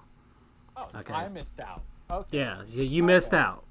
There's there's How a couple of taco places that I know that are pretty good. The monsters. Yeah. All right, they specifically waited until you left. Um, but okay, well, well, we'll think about a taco tier list later. Okay. Uh, so Yeah. I think that's. Uh, but um, I'm going hard shell, guys, and I think uh, if if I think most people. I mean, I don't know how many people would stand by my argument, but I still think the hard shell is, is the way to go if you're going to go either way. And of course, uh, Charles uh, does his soft shell stuff, um, regardless of his inebriation. Uh, right? Yes. Okay. All right. So, uh, where are we on this show? Dear, it's eight thirty-six. Dear Lord. Gosh. So well, we got off to a bit of a late start. yeah, I mean, we haven't talked Stanley Cup or, or well, we actually wanted to go down the rabbit hole of the Greensboro Grasshoppers. To be honest, as a minor league team. Do you mind if I just do a quick shout out for or a couple of college sports, really? Oh yeah. Oh, look, look, what baseball is happening, Yeah, and the, didn't the softball final happen? uh, it's in the process. Okay, I think Florida State was in it. They are in it. Okay, Uh, let me see. we what- won last year. I know Yeah. that.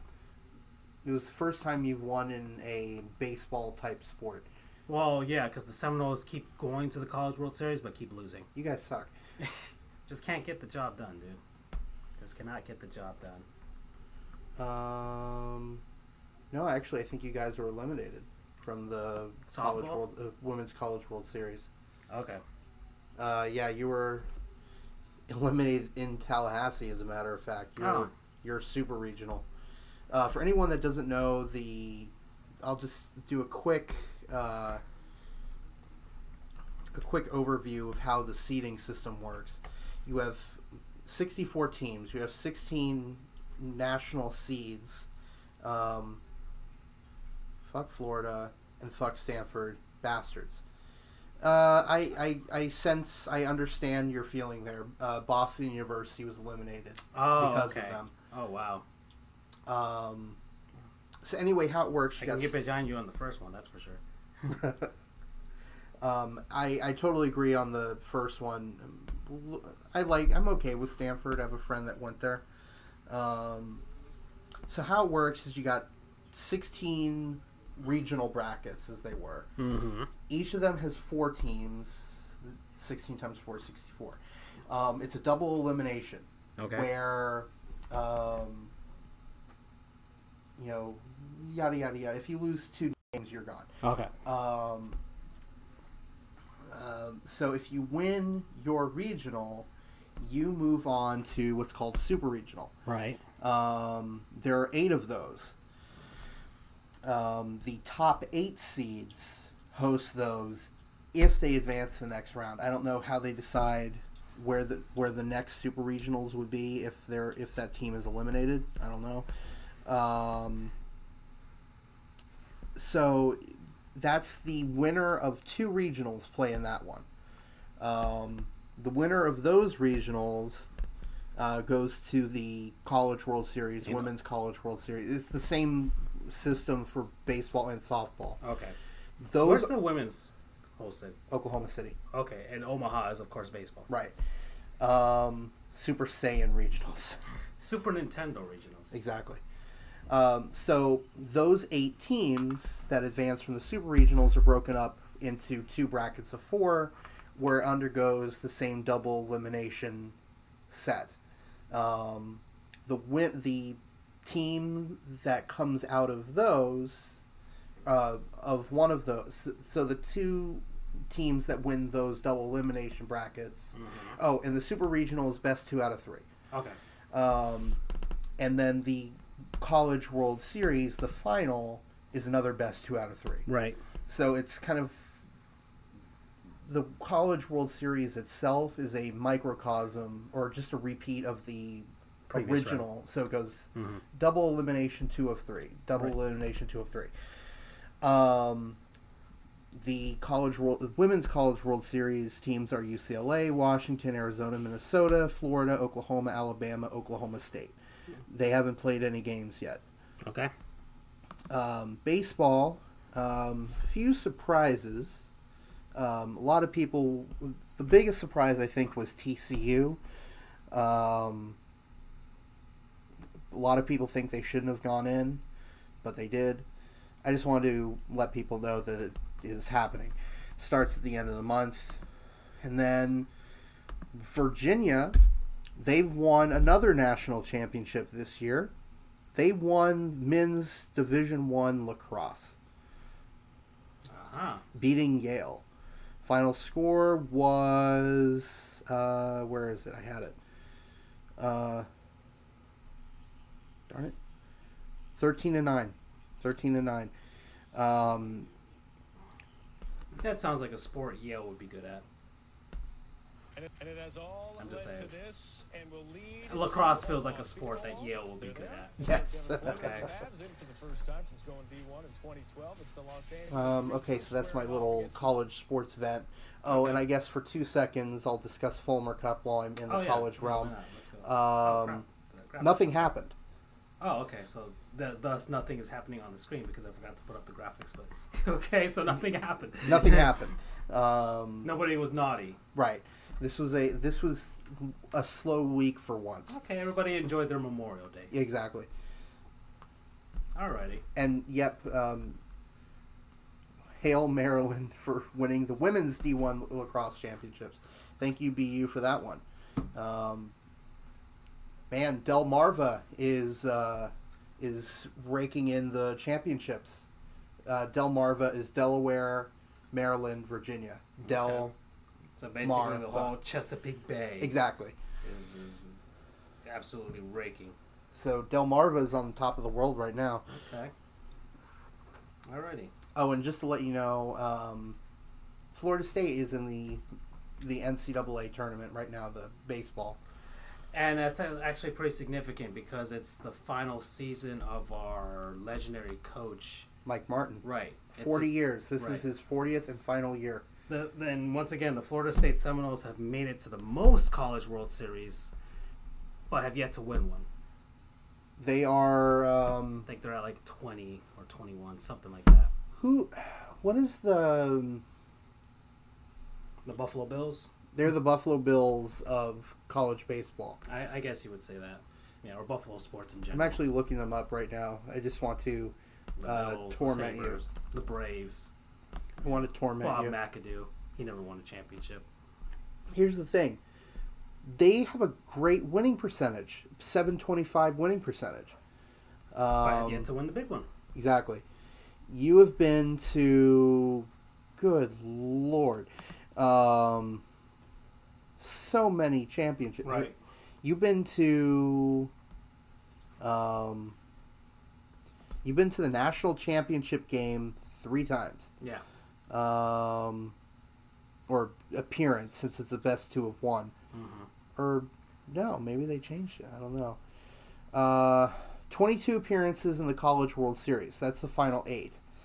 Um, you have been. Well, needless.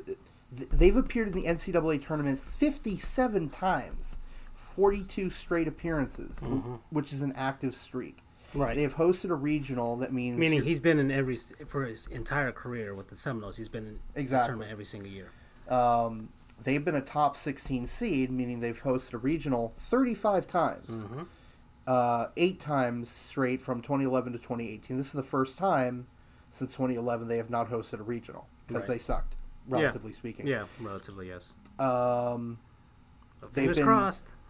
they've been a national seed 11 times. Uh, super regional advance 16 times. Eight straight, uh, six straight from 2018. Sorry, 2008, 2013. They're a good school. They just can't. They just can't they, win it. They just can't win it. Yeah. So, you know, if you if you're gonna go for baseball, you go to Florida State, but just you know, well, I don't know. Maybe maybe you know, it'd be funny if, if next year they actually do win it when he's when he's retired. It's like it was just him the whole time. You know, That would that would be that would be so awful. I would feel terrible. uh, I wouldn't. We'd actually have one to go along with our other championships. You know. So, okay. So- All right, baseball rant Base, over. well, baseball continuing because better know a lot minor league team, and we said we would cover them the next time we do this segment. and it's the Greensboro Grasshoppers, or as all as as well the baseball world knows as the team that uh, was pissed off so much at the Marlins that they ended their affiliation right there. And that's uh, and once again, here's the story. Uh, Gary Denbo, who is the head of scouting, uh, I don't know, uh, for for the for the Marlins right now. Uh, Derek Jeter was able to coax him away from the New York Yankees to to come run the Marlins minor league system because the Marlins needed desperate help to rebuild their minor league system. They've done it. They've got the 13th ranked minor league system after being like near the bottom uh, before that. So uh, these trades, even though they're not working out in big league level, they are working in in the minor leagues. Okay, but one of the stories that came out was about Gary Denbo, who, by all accounts from from this article from Ken Rosenthal, is uh, not a very nice human being. Uh, a very, very smart baseball man, but not uh, the most personable of, of guys. And uh, there was a story that um, he went out to see the team's affiliate out in Greensboro, North Carolina, uh, home of the Grasshoppers, uh, where the Carolina Hurricanes actually played their first couple of seasons uh, before they moved to Raleigh. And um, uh, the Greensboro Grasshoppers have uh, bat dogs, okay, which uh, if nobody knows are, are dogs that are crossbred with bats. They're Well- flying dogs. Well, that would either be really cool or terrifying, depending on the, the combination. But regardless, uh, they're dogs that, in place of bat boys or bat Michael Sarah young adults, um, are dogs. So the batters, you know, they swing and they, they hit the ball and then they drop their bats and the dog goes out there, gets the bat and returns it to the dugout. And everybody has a good time, okay? Except for Gary Denbo. Uh, and the story is that the Greensboro Grasshoppers actually kept their bat dogs um, in the team clubhouse. Okay. Gary Denbo saw that and he said that they needed to get those effing dogs out of the clubhouse because um, these are baseball players and the baseball players cannot be with the dogs. You know, I think he was offended or, or something like that. Or anyways, word got out to the owner of the Greensboro Grasshoppers that he was telling them to do this, and the owner came down. I guess they got into some sort of shouting match or whatever, and the owner said, "We're ending our affiliation with you at the end of the season." Uh, which prompted Derek Jeter and I guess Michael Hill, president of baseball operations for the Marlins, to try and salvage the the the affiliation because if, I, if I'm looking on the screen here, the Marlins were the affiliate of the Greensboro Grasshoppers since 2003. So Greensboro and the Marlins have been they, they had been together for quite a while, and it's kind of funny because maybe I think Derek Jeter was passed through them because they were the Yankees affiliate before that. So uh, they tried to salvage the the relationship nothing could be done. The owner was hell bent on having his dogs in the clubhouse. And thus, the Marlins are now affiliated with like the Clinton Lumberjacks, and the Grasshoppers are affiliated with the Pittsburgh Pirates. Uh, the Greensboro Grasshoppers were founded. Uh, let's see, when were they founded here? In 1979, out in Greensboro, North Carolina. Uh, previous affiliations with the Pirates, the Marlins before that, the Yankees, and uh, the Yankees a few times, the Red Sox, the Reds, the Cardinals, the Phillies, uh, just a bunch of teams. They've got four minor league titles 1980, 81, 82. Uh, that was a nice stretch between 1980 and 80 and 82. Let's see, who were they affiliated with then? The New York Yankees, actually. So it must have been some some pretty good guys in that squad. And then the last championship was out in 2011. They've gone by a ton of uh, Greensboro names: uh, Greensboro Bats, Hornets, Patriots, Yankees, Red Sox, Champs, Farmers. Uh, their, their colors here. Their mascot is Guilford Grasshopper. Uh, they play out in First National Bank Field, um, and let's see. So let's take a look at their notable alumni. You've got uh, Hall of Famers, Heinie Manush, manager, 1964, Johnny Mize, and Mariano Rivera. Yeah. So Sandman himself. Um, other notable alumni: Johnny Allen, seeing you guys here. Robinson Cano, Chris Yeah. Cog- Chris Coghlan, Jose Fernandez, um, uh, Carl Everett. That was a player I remember to forget. Uh, let's see. No Giancarlo Stanton. Uh, Derek Jeter, Ooh. Yay. Josh Johnson, uh, Mike Lowell, Don Mattingly, Marlins manager right now, and of course Yankee. So uh, once again, lots of Yankees on here. Uh, Marcell Ozuna, Otis Nixon, Andy Pettitte, Hmm. Jorge Posada. Kurt, Yay. Curt Schilling, Hmm. Reggie Sanders, uh, Giancarlo Stanton, Mm. Mel Stottlemyre. Ooh. Yeah, that's how far back we're going here. Dang. Yeah. Uh, Jason Vargas, Christian Yelich. Um, so those so are this this club has created they got like a lot of like five or six World Series, tons of MVPs. I mean, you see here on the list all the credentials of these guys. Okay, NL, AL MVPs, World Series champions, All Stars, Hall of Famers. I would I would I would venture a guess that they are statistically the greatest minor league baseball team of all time. Just just based I mean, just making an All Star team out of that list. right based purely on the talent that's been developed out of there. I mean, there's look at their active list as well. I mean, I mean, along with like Giancarlo, JT Realmuto, uh, Steve Cishek is on there, uh, Luis Castillo, uh, not second baseman, but the current Luis Castillo for the Reds.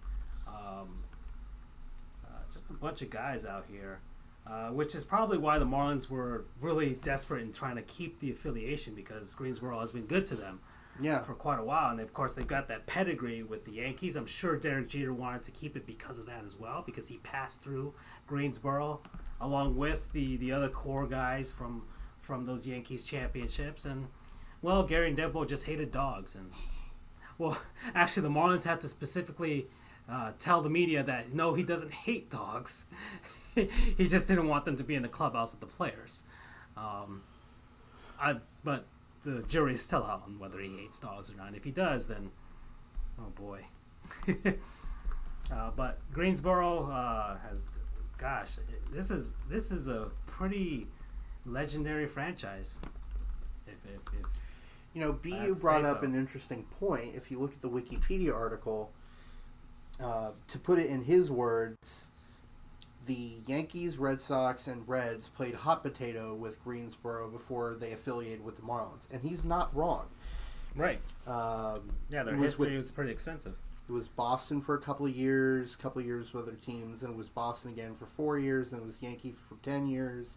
Uh, one year with the Reds, then four years with the Yankees, then three years with uh, Boston, then one year with Cincinnati, uh, 12 years with the Yankees, and then 15 years with the Marlins. Can you imagine what the world would be like if one of those teams had any semblance of a long term relationship with that team. I mean, look what would have happened. Um, like, let's say the Red Sox, they grabbed the club in 53 to 57. Imagine if they kept the team from then until the present.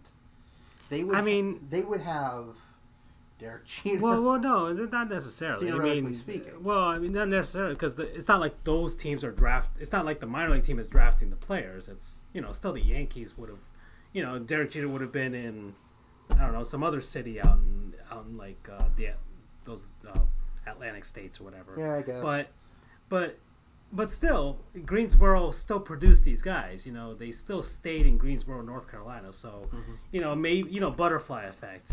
What if Derek Jeter was instead of staying in Greensboro, North Carolina, he was staying in, uh, I don't know, Richmond, Virginia. Okay, well, maybe he doesn't become a Hall of Famer or something like that, and then, you know, Charles would be really, really, really sad. So, um, you know, that alternate scenario where maybe maybe maybe it is the Red Sox churning out championships instead of the Yankees, and Can you and just a nightmare of Charles's dreams. Can you imagine what the world would be like? Oh God, the more Boston teams being successful. Basically, if you guys it's- ever it's played Wolfenstein, Wolfenstein. Oh yeah, That's what it basically yeah, like the Germans won World War II. yeah, basically. um, and that's the premise of the game, actually. Yeah. Um, so, uh, okay, then they play out in this field out in. Uh, They play out in this field. Seventy-four ninety-nine people, but uh, we're getting long in the tooth here for this episode. We got five minutes left. How do we spend this five minutes? Charles, did anything happen out in? WWE? Uh, well, expansion of Wrestling World, so I could do this in five minutes. Oh yeah. All right. All so- right, we're, we're going to transition, ladies and gentlemen, to uh, the cage. And the cage is unforgiving steel told by a man in his 30s trying to hope and pray on a pipe dream that he can quit his life of being an attorney The Braves never do anything. That's true. to be something more. Um, so I can keep this pretty short and summary. Is that right now we're hitting the downtime of wrestling. Wrestling, as I tell people, as I preface every week, is a it's not fake, it's scripted. That involves men doing a dance like figure skating in tights that are meant to be beat up on, sweat and bled out. Uh, this week was the competition. This week was the competition, not so much about WWE and how their reaction to respond to low ratings on Monday Night Raw and SmackDown Live on Tuesdays was to introduce a 24 7 title. Now, this week's about All Elite Wrestling, sponsored by Tony Khan or founded by Tony Khan, who was the son of Shad Khan, the owner of Jacksonville Jaguars, and three former wrestlers or current wrestlers, one of them being a former WWE employee, Cody Rhodes. I love this. Bucks. I love this banner here. I love this Fyter Fest. Fyter Fest. It looks Yeah, like they're- the Fire Festival logo. Yep, their, That their w- names aren't that great, I'll tell you that. I'm done. I, I am full on board with that name right there. So this week they launched their pay per view, their first pay per view under uh, All Elite Daytona Wrestling and Beach. Double or Nothing, um, and it turned out to be a moderate success. I didn't pay fifty bucks for it because you'll never get me to pay fifty dollars for any pay per view when I have the WWE network. They can get the pay per views for ten dollars, but I have YouTube, and let's kind of see all the matches that were there. So this was their big introduction. And pretty much it went smoothly. There's a lot of no names that they had to do a slow introduction to some guys, and they'll do that when it comes to their TNT deal that starts in October. But some of the names that caught up is uh, Maxwell Jacob Freeman, MJF, who is that great, smarmy, old school heel. Um, the Young Bucks are always a good name. They had Pentagon coming in. As you saw in the background, Cody Rhodes took a sledgehammer to Triple H's throne, so that's some symbolism there. But the biggest night, or the biggest, you know, surprise of the night was Jon Moxley, aka Dean Ambrose, coming in and just basically announcing to the world that he signed with AEW.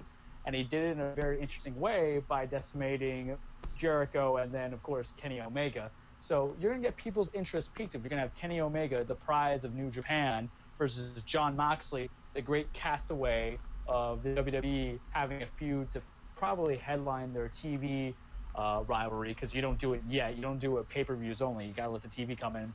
And the other match of intrigue was they introduced the All Elite Wrestling World Heavyweight Championship, and that son of a gun is huge. It looks like the New Japan Baby belts or heavyweight championship belt had a refair with a UC, uh, UFC title belt and produced this thing. It's massive. Um, so what they had in this pay-per-view was a 21-man battle royal, uh, which was won by Adam Hangman Page, who I think has some potential to be one of the number one contenders. And of course, that main event of Kenny Omega and uh, Chris Jericho, which Jericho won. So it's going to be Hangman Page versus Chris Jericho in the future. Which, if I'm booking it, which is my favorite game to play every day in the office, if I book it, this is how I do it. I have Jericho win, just get that smarmy heel who feels like he's never going to end and he's never going to lose. And the other highlight was Cody Rhodes went against Dustin Rhodes. Dustin Rhodes, also known as Gold Dust, had a very bloody affair. Dustin Rhodes was all up, shedding blood, and at the very end, uh, when it was all said, Cody says, "Hey, I don't need, uh, you know, an enemy. I don't need a partner. I need my brother to go against these guys." So basically, it's a there's a new competition.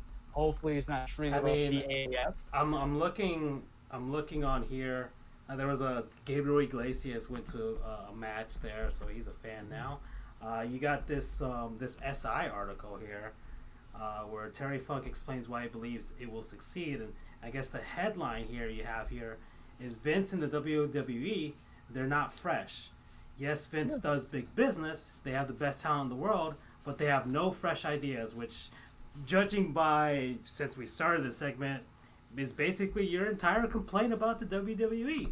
Yeah, but here, here's the thing: what I always tell people: if All Elite Wrestling wants to survive, the whole mantra is not to compete with the WWE. It's to You know, set gonna- themselves apart. Yeah, exactly. If the shows are going to be in the future for the WWE, they have Monday Night Raw, and they're going to go to SmackDown on Fridays. You make sure your TNT deal is going to be on Well, for in either the mainstream to expand or people who are true diehard wrestling fans. I mean, look look at the comments below this. AEW was created by people who really love wrestling. In addition, this product is aimed at satisfying its audience, and I see no reason why the company would not be successful in the future. Um, so, But he- yeah, here's the one comment I'll give people, um, because we all like the idea of the miscasted standouts who felt they're greater. There was a greener pasture out there compared to what they had in WWE, like Cody and all that stuff. uh huh. And it happens, but wrestling is a 12 month event. When you have hours upon hours of content to write and release, you're going to have slow moments. For WWE's sake, this is the slow moment time. And here's the thing, you know, you can say, oh, AEW is made for people to feel about wrestling who enjoy it, but go watch Kofi Kingston's story from, you know, being a last minute fill in for Mustafa Ali in Elimination Chamber to riding the wave of WrestleMania having a near five star match, if not a five star match against Daniel Bryan, which culminated into him winning the WWE Championship. That was one of the best storylines of the year. And that will outweigh, for the majority of the year, for me, the bad that I get of the Baron Corbins versus, you know, Elias times five or Finn Balor. And I like those guys, but that's the thing in wrestling. When it's a year long process, when there's hours of content have to be released each week, you Right. string along the one or two, you know, good things that stand out because that's how it should be. That's why you have in other sports your annual top five games of the year, blah blah blah blah blah. And here's the thing: AEW is fresh, but there's going to come a time, like everything else, that's going to get a little stale, and that's when you just have to be fresh. They have to survive, be different, but remember that you have to also get mainstream audiences in addition to the people who love the old school days. I mean, so they, they're just starting this thing up, right? Yes, Like, how new is this? I mean it, they have their first pay per view now. Um, they made the announcements of All Elite Wrestling about early January. It's been in the so works for about a is- year. Okay. But they have a TV deal in place with TNT, who used to broadcast WCW, which was famous for the Monday Night Wars. Okay. But the, the thing is, is that what happened at the end of the day for WCW? They went. right. Be, be a little different.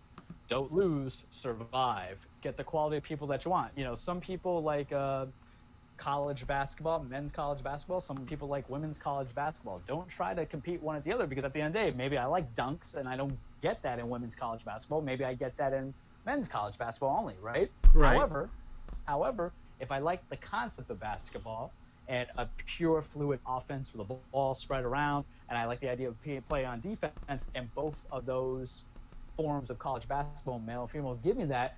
Let me enjoy it. Don't try to be in competition against each other. Okay. So, gosh, that Fyter Fest, that is such a great name. like, Yeah. I am all over that name. But, okay, so you're saying they have to get this out to the mainstream, right? So, Mhm. being on TNT is going to do that. But, I mean, because this is the first I'm hearing about this, okay? How do you get a guy like me to hear? Because, like, I think most casual sports fans know the WWE exists, right? Yes. but we don't know all these other leagues exist. Mm-hmm. And yes, you can say that's a testament to the longevity of the WWE and, of course, their marketing. So, how do these guys get there? That's, That's the question they have to find out, Yeah. especially in a day and age. Because here's the one thing I'll tell people: in the rules of wrestling, is you never give good to great matches on the TV. The rule of thumb was always you build the stories from television, you give a couple of peppering matches to build up the feud, and you have the payoff on the pay-per-views right. today's day and age when you want to be different from the competition but as a consumer you're telling me that i have to pay $50 to see the end game to a lot of these stories when the competition that you're going against only tells me i got paid 10 bucks a month hmm. Ooh.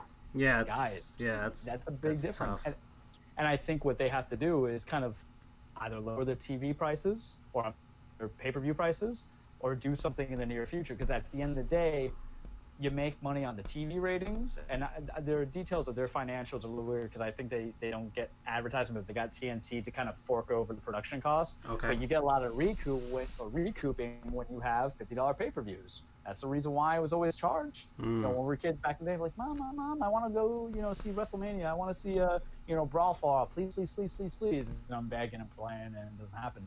Um, because that's really where your big markets are. This is too fresh of a concept to get the merchandise. I'm not going to buy an AEW shirt. I already told you, I'm not going to pay 60 bucks for you unless I have six friends who like wrestling. That's very uncommon. That's what I'm talking about with you guys. um, tipping 10 bucks a pop. Look, I'm a, I'm a grown ass man. I'm an attorney. I make money. I'm not paying sixty dollars for a pay per view, especially when I know the digital concept. I can get those matches hours later on YouTube. It's copyright be damned. yeah. Um, so you get it. How can I get the mainstream guy? It's tough because you really can't unless you do something of getting them to be compelled. And how they can do that, and I think how they should do it, is they had the first hour of the pay per view that just happened live on their YouTube channel. Maybe Okay. that's how you can get people, no pun intended, to those who watch the wrestling pay per view to be all in on them. Because if not, it's just going to be changing channels, and there's a lot of no name guys there. I know the names because I follow wrestling, and I don't just follow WWE. I like wrestling as a product itself. I like New Japan Wrestling. I like Ring of Honor, uh, Chikara, some of the other indie stuff. I'll give them a plug. You know, their contract is they got some wrestlers with OWE, um, with the Oriental Wrestling, uh, you know, entertainment or whatever. So they have some stuff, but they're going to be a lot of brand borrowing because what they're really going to try to do is get the guys who like the New Japan professional wrestling, who like the Ring of Honor stuff, who like, uh, you know, Guerrilla Warfare Wrestling or Guerrilla Pro Wrestling. Those guys who like the indie wrestling to watch their equivalent mainstream. But how is that going to mobilize the market? And that's up for them to find out because if they want my opinion, they got to pay me the big bucks. yeah. Well, to that point, um, I actually, in a way, I think, uh, I think that is a smart idea to get the opinion of the the lay people, if it were, because if you, I know you keep ragging on Vince McMahon, and I've heard other videos talking about it too on YouTube, that he doesn't listen to anybody but himself. And He does not. what's that? so He does not. So I think if you're getting the general populace's, and that actually goes towards yeah. Go, go ahead. So finish your thought. it, it kind of it would make it seem like, and if they listen, if they actually listen to and implement some of the ideas, I mean, obviously, some ideas are going to be so out there that it either wouldn't be financially feasible, it's stupid, whatever. But if you like uh, uniform designs um, in sports, you know, Right. if they or like um, those you choose the name of the team it makes the fan base feel engaged and feel like they're actually listening to us Right. that we have a stake in this so i think if they were to do what you were suggesting charles maybe not with the big bucks but um, It's kind. Yeah. listening to the people that might get them some It- good graces of the general population And To a degree. Uh, yeah, to a degree, but like it kind of goes towards this new age of of of look live streaming, uh, what we're doing, um, and and basically let's say what's going on on YouTube, what's going on on Twitch. Okay, people are watching what they want,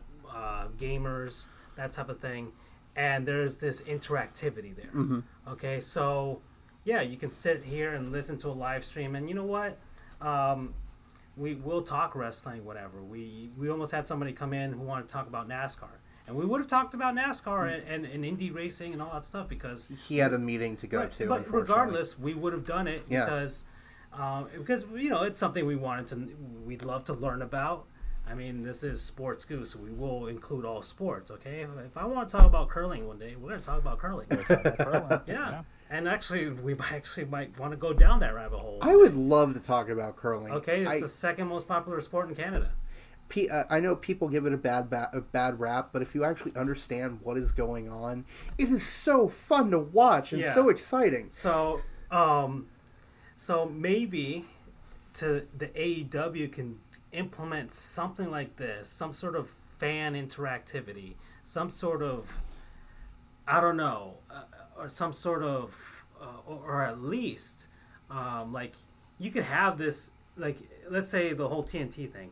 Uh, let's say maybe they can have a dedicated YouTube channel where or they have their live stream of their matches.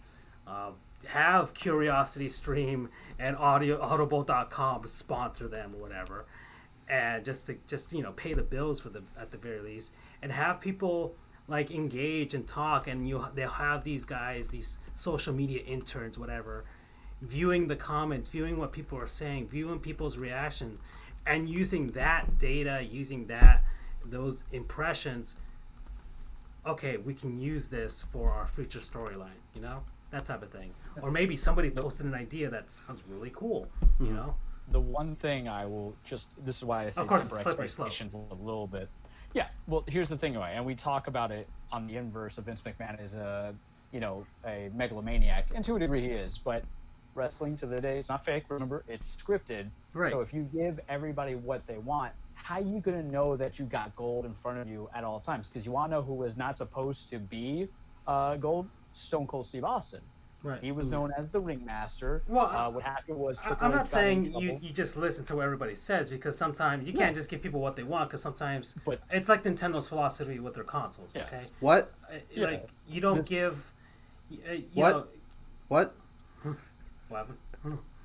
Sorry. Hopefully Charles understands what I'm talking Yeah, about. I Oh, got it. I oh, got it. okay. So like you It's, know. it's a wrestling thing. Oh, it's a wrestling. well, it's not like you, you like like Nintendo. Okay, give people what they didn't think they wanted. You know. Yeah, but the thing is, rec- wrestling is sometimes that shock and awe, even with storyline that you don't want. Um, so, and I won't go years of history on it, but come down. If you make everything by the books, you're never. Wrestling's about a connection, almost like with regular sports, it's a connection. So you have those feel good moments, the moments Mhm. of hatred, and you're supposed to have good moments because when we sit back, we remember how bad it was. If we see the quality of the product is good, now we're like, ah, a lot of these guys from the movement of AEW was the guys who were sperm and said, you know what, wrestling fans deserve better. Let me show you what we got. That's why it's important for them to survive. Think about being competitive five to ten years from now, because here's the difference. Uh, WCW Monday Night Wars with them, they weren't fresh. They were the NWA. They had been, and then they became World Championship Wrestling. They had been in existence for almost 30 years. They built the foundation. You might not reap the benefits now. Yeah, they got Vince probably panicking because he's 80, senile, and crazy, and he's obsessive. But at the end of the day, he's still top boss because he doesn't have just one, but he has two shows on the mainstream podcast, billions of dollars dedicated from the Fox deal. And you know what? Guys like me who'll pay 10 bucks a month to go watch old content and new content instead of paying $6. And I have a couple wrestling shirts that I wear at the gym, so there we go. Because I'm a catchphrase guy. Okay. Alrighty. So, guess that's it, guys. I guess so. Yeah, the Marlins are actually winning. Dear Lord. So are the Rays. Hell We- froze over. Yeah, and the Yankees are catching up. It's five to four now. So, yeah, well, well, the Marlins are ruining their tank. Dear Lord. They Uh, they had a glorious winning streak going. Then the Nationals decided to mess it all up. we got one game in the four game series, so you know, and ironically enough, against Max Scherzer. Um, The what is your name calls him the heterochromatic uh, heterochromatic warrior or something. something, yeah, something like. Heterochromatic, since Yeah. heterochromia, for anyone that doesn't know, means you have two different eye colors. Right. Which is one of his uh, w- one of his outstanding traits, other than being really good at pitching. Right. Um, all right, guys. So, thank you for joining us um, uh, today.